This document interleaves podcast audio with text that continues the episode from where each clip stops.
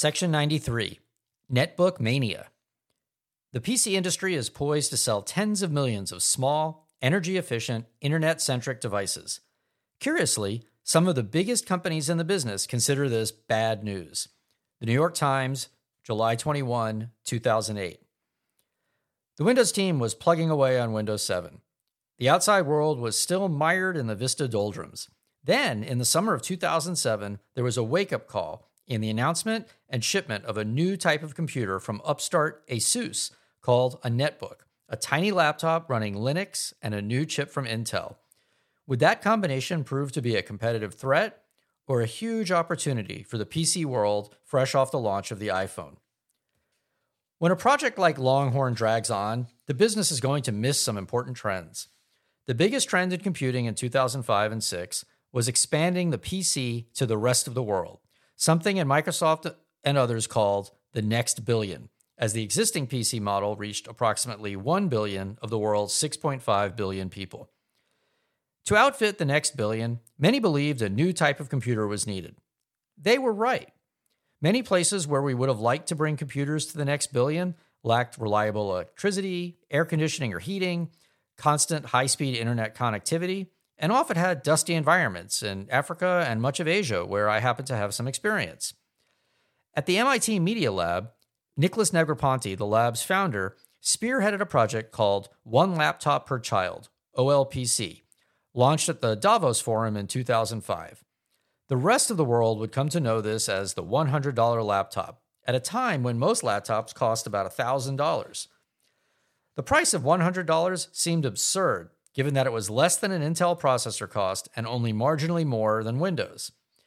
And that was before the rest of the hardware. Therefore, the initial designs of the OLPC would ship without commercial software from Microsoft or hardware from Intel. Instead, partners from anyone but Wintel lined up to help figure out how to build the OLPC. Almost immediately, Microsoft and Intel were blocked out of the next billion. The resulting device, a product of some extremely fancy, perhaps fanciful, industrial design, was a key part of drawing attention to what became known as the OLPC XO-1. The device featured several technical features that were aimed at solving computing needs for children in remote areas while also addressing the goals of ultra low cost. The software was open source with a great deal of influence from historic MIT projects aimed at learning computing and programming. The effort even created a nonprofit where people could go to a website and donate the price of a device to have one distributed. The OLPC XO-1 was so cool looking that many people wanted one for their own use, right here in the US. The rollout and communications were exactly what you'd expect from the Media Lab exciting and broadly picked up. The online version has a photo from the OLPC project uh, taken in Africa showing the device in use. Microsoft, through the Microsoft research team led by Craig Mundie of the Advanced Technology Group, spent a great deal of time and effort trying to attempt to insert Windows into this project. The company made progress, but the expense of causing some well known members of the OLPC project to resign once it became clear that proprietary software was involved. Microsoft, for its part, would embark on the creation of a new version of Windows that was ultra low cost and stripped of many features. If there's a theme in this work, both from Microsoft and MIT, it is that the core idea was to bring computing to the next billion. Products would need to cost less out of necessity, and therefore they would end up doing less and being less powerful. Often in the process of doing this, the products would go through some transformation to make them easier to use, because apparently that's something that's required too. This is a fundamental mistake made time and again when addressing what the financial and economic world call emerging markets. Individuals in emerging markets do not want cheap, low power, or worse products. They certainly do not need products that are dumbed down. In technology, there's really no reason for that, as products do get cheaper over time. Yet, in the immediate term, companies get stuck with their existing price structure and economics. And people in emerging markets are not less smart. They simply do not have access to the money for expensive products. I saw this dozens of times in internet cafes in the most rural and economically disadvantaged parts of the world, where students had no problems at all using a typical PC connected to the internet. The online version has a photo of a school I visited using computers in Vietnam in late 2000 or early 2001. Microsoft would really get stuck in China, where the limiting factor wasn't hardware. People were buying huge numbers of PC components and simply assembling their own desktops that were on par with anything available from Dell or HP. They weren't running Linux or OpenOffice, they were just pirating Microsoft Windows and Office. The Windows team, I was still in Office, created a whole group to strip down Windows XP and then add a shell to make it, quote, easier for emerging markets. Again, a dumbed down product. These changes to software were as much a way for making products favorable to the new market as they were to make the products unfavorable to the existing customers. Eventually, Microsoft came up with a plan to offer Windows plus Office to the emerging markets and China, especially for governments, at a very low price, so long as the computers were purchased by the government. At $3 per license, this sounds like an incredible deal, but in all honesty, it was not that different from prices in many developed markets for the government and education. Still, the idea that the next billion required much lower priced computers and somehow the rest of the world did not would not go away. The need to serve this market drove the next wave of innovation from Microsoft and Intel, much more so than serving existing customers. As Intel was mostly left out of the OLPC project, at the Intel Developer Forum in fall 2007, they announced a new line of microprocessors with at least some emphasis on making lower cost computers for an expanded market. Intel demonstrated this processor in what they called a reference design, a PC made by Intel as a way to influence their customers to build similar PCs. The Classmate PC was a pretty cool looking laptop, somewhat influenced by the Apple iBook, which brought the rounded edges, colors, and translucency of the iMac to a laptop form factor. Some would say the iMac itself owed its design lineage to the Apple eMate, based on the Newton, and sold to the education markets in the 1990s. As a reference design, the PC shown could support a variety of screen sizes, storage capacities, and more, so long as it ran the new Intel low power chip. The online version includes photos of the Classmate and iBook. Also showing off the new chip in the 2007 Intel Developer Forum was the Asus Eee PC. That's a lot of E's, which ostensibly stood for easy to learn, easy to work, easy to play, according to the box. The Eee PC was the first netbook it was also one of the smallest computers on the market. While there were many previous attempts at super small computers, such as the Sony Picturebook and Toshiba Libretto, they were years earlier and premium priced. This form factor and price were unique at the time. The first Eee PC Model 701 had the most minimal hardware specifications of any PC around and ran customized Linux and OpenOffice. It also had several games and entertainment apps. The online version includes a photo from the IDF of the Eee PC.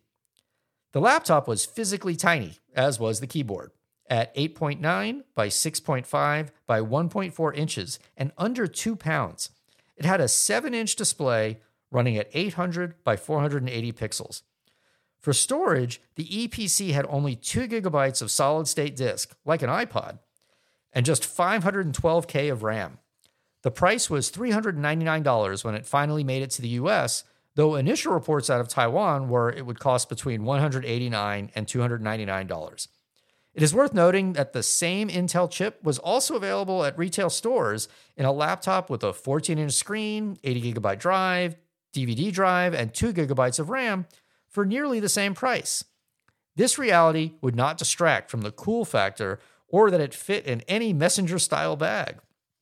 The software load was kind of a mess, at least I thought so. The hardware, however, caught the attention of tech enthusiasts who were quick to turn the Eee PC into a tuner platform, looking to modify and replace components.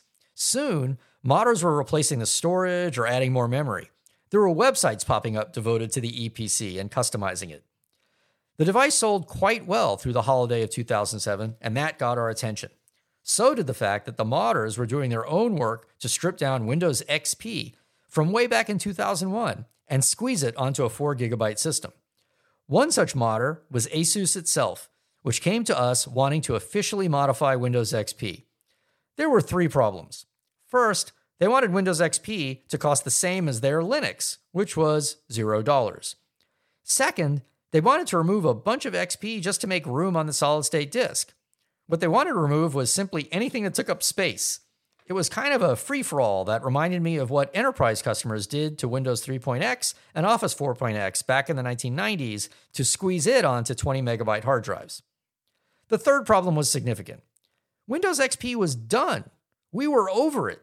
It was already seven years old, and we released Vista months ago. Vista was our bet. There was definitely no way Vista could be squeezed down, first of all.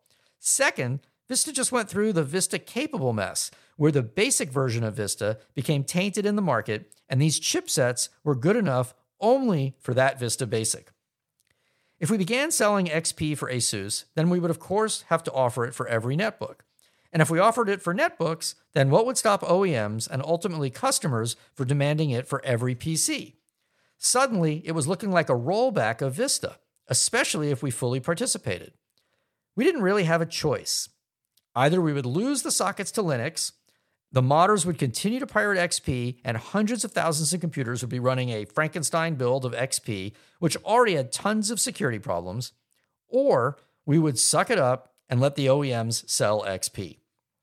It turns out Intel was a bit in the same position. They were starting to worry that OEMs would want to make many more laptops out of the new low power, low cost chips, and that would take away sales from their more powerful and more profitable laptop chips. Intel subsequently defined the netbook category, and thus the availability and pricing of chips to require certain screen sizes and configurations. This constrained what would technically be defined as a netbook. Microsoft used these same definitions, chief among them the tiny screen size, to offer Windows XP. This had the side effect of extending the Windows XP lifecycle even more. When we finally celebrated the end of Windows XP, it was years longer than originally planned, entirely due to netbooks, though the industry would remember this as a story of the failure of Vista in general. The online version has an example of an article showing talking about the extended XP lifecycle. In the spring of 2008, after what could be dubbed the Asus Eee PC holiday season, Intel announced the name of the new chipset to power netbooks, Atom. With that, both Intel and Microsoft were all in on netbooks, and so were the OEMs. The collective positioning of netbooks was as a companion to a primary computer, though that was just marketing. Intel called them MID for mobile internet device, a third category of device that was neither a mobile phone nor a laptop, but a highly portable companion computer. A lot of customers genuinely bought netbooks as just their new laptop. The industry was filled with concerns over margins from these devices. Intel chipsets that cost around $100 for a laptop were half that for a netbook. At under $400, there was little room for either margin or innovation. The New York Times wrote of these concerns in 2008. Despite their wariness of these slim machines, Dell and Acer, two of the biggest PC manufacturers, are not about to let upstarts have this market to themselves. As a result, no OEM was going to be left out of what could possibly be a big shift. Maintaining low prices, especially around $399, posed some problems, mostly the need to cut back on other components and capacities. Intel dropped many of the required aspects of PCs, such as extensible memory, large disk drives, DVD drives, and all in an effort to develop the platform that Asus and others would follow.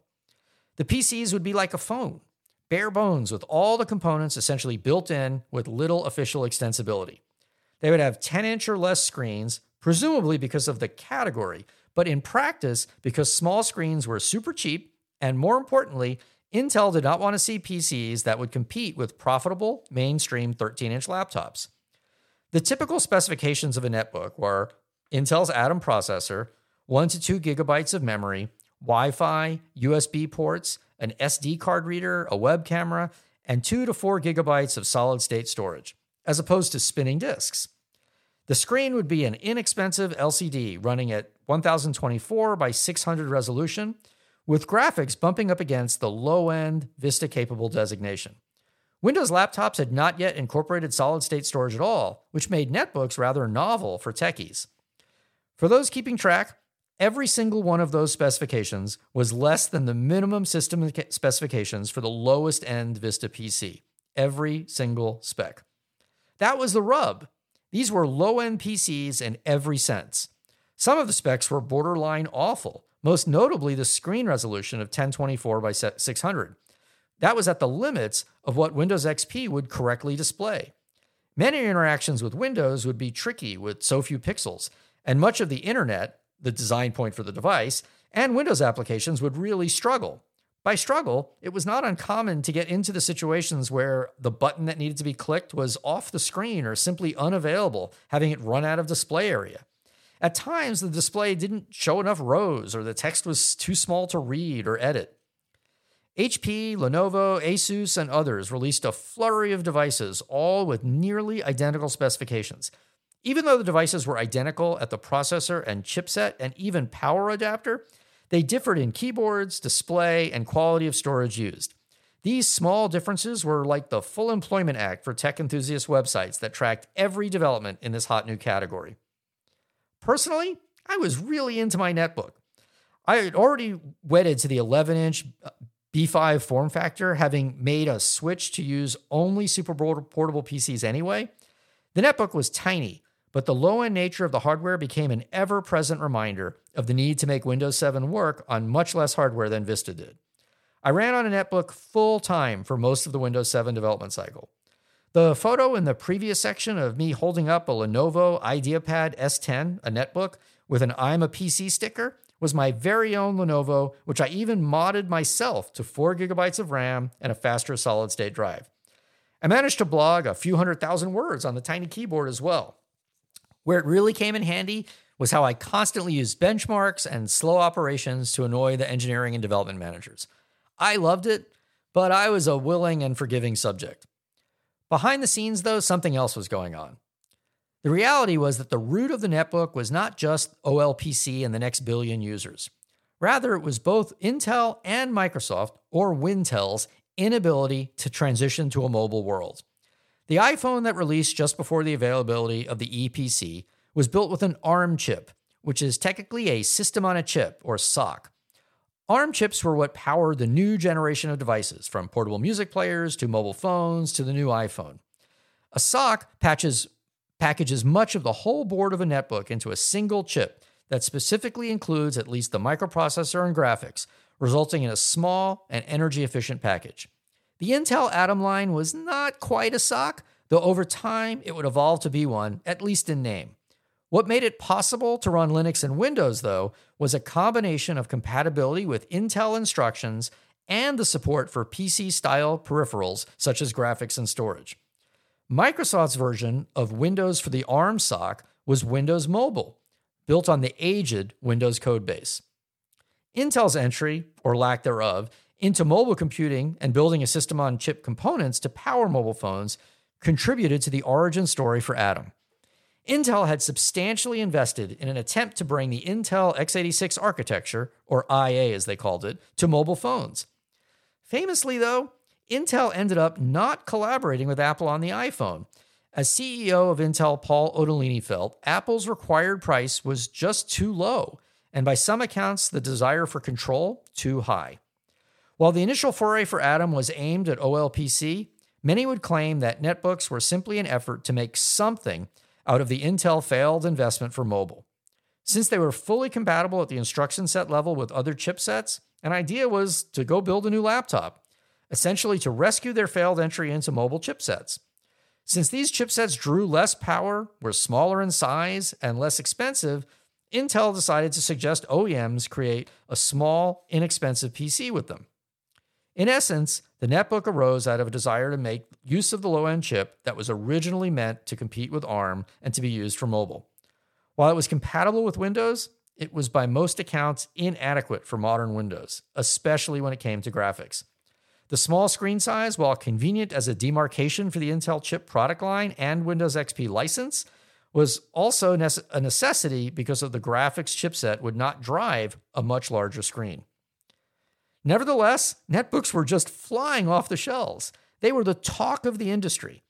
Over the next 6 to 12 months, the sales of these low end PCs skyrocketed to 40 million units a year, more than 15% of all PCs, which is exactly what OEMs loved, especially Asus that had made a big bet. Unfortunately for all involved, the profits were slim across the ecosystem, and worse, The exuberance was truly cannibalizing laptop sales, though not Asus, which had the new hot product and a much smaller laptop business.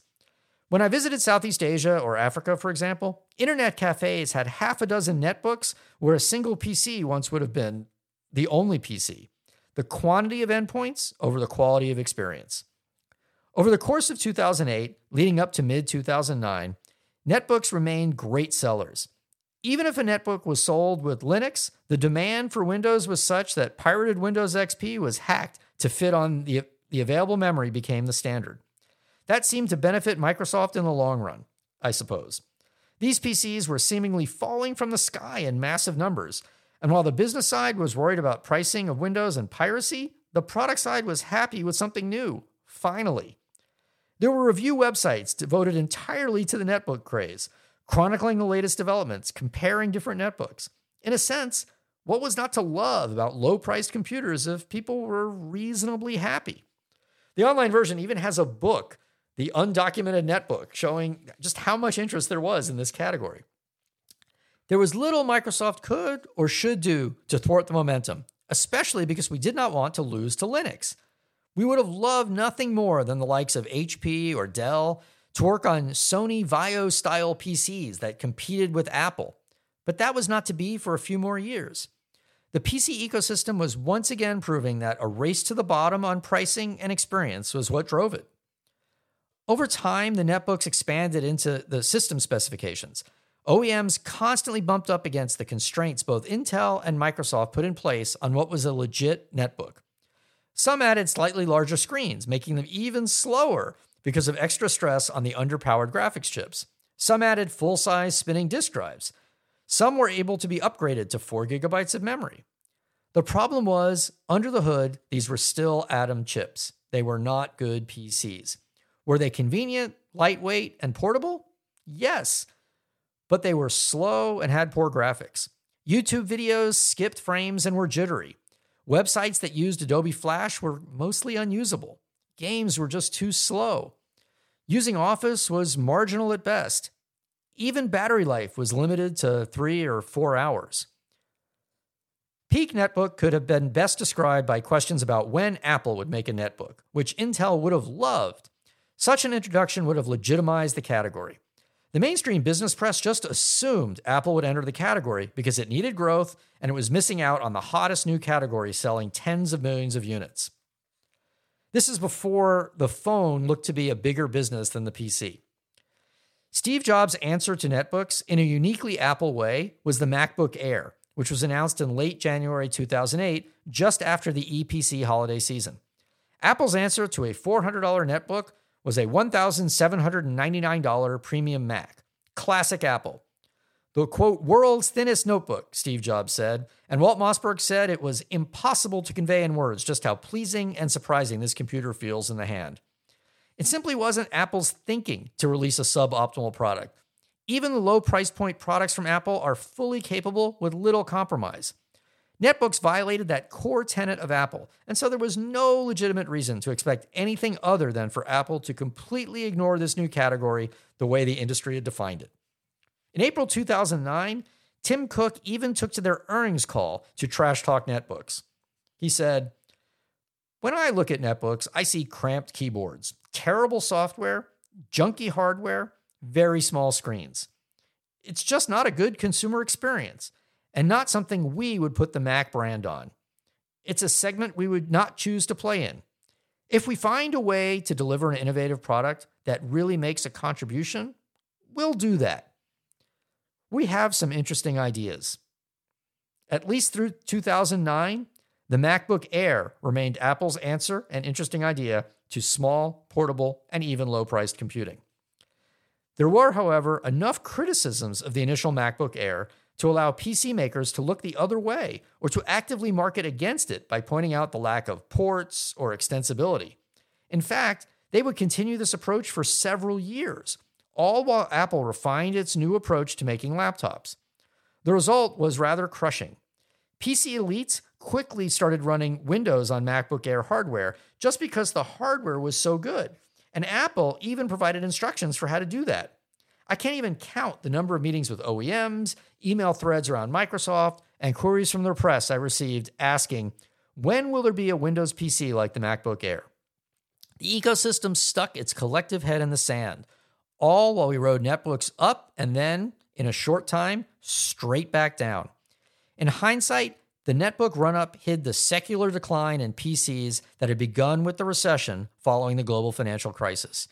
It would take years to recognize that, and a massive effort for the ecosystem and Microsoft to respond to the ever improving MacBook Air.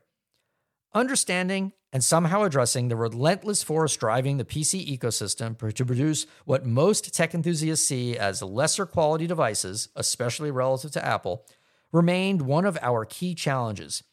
Too many saw the rise of netbooks as the answer to products from Apple, while not being able or willing to respond directly. There was a fundamental difference between the volume platform appealing to the quote masses and the premium platform appealing to a smaller and more, quote, well off segment of the market. That mental model held until the iPhone and MacBook Air. We had reached a tipping point. With the iPhone, App Store, and MacBook Air, Apple was not simply on a roll, but the biggest roll of all time from 2006 through 2008. At the same time, we were deep into building Windows 7 and starting to feel good about the progress. It was time to get out and share our optimism.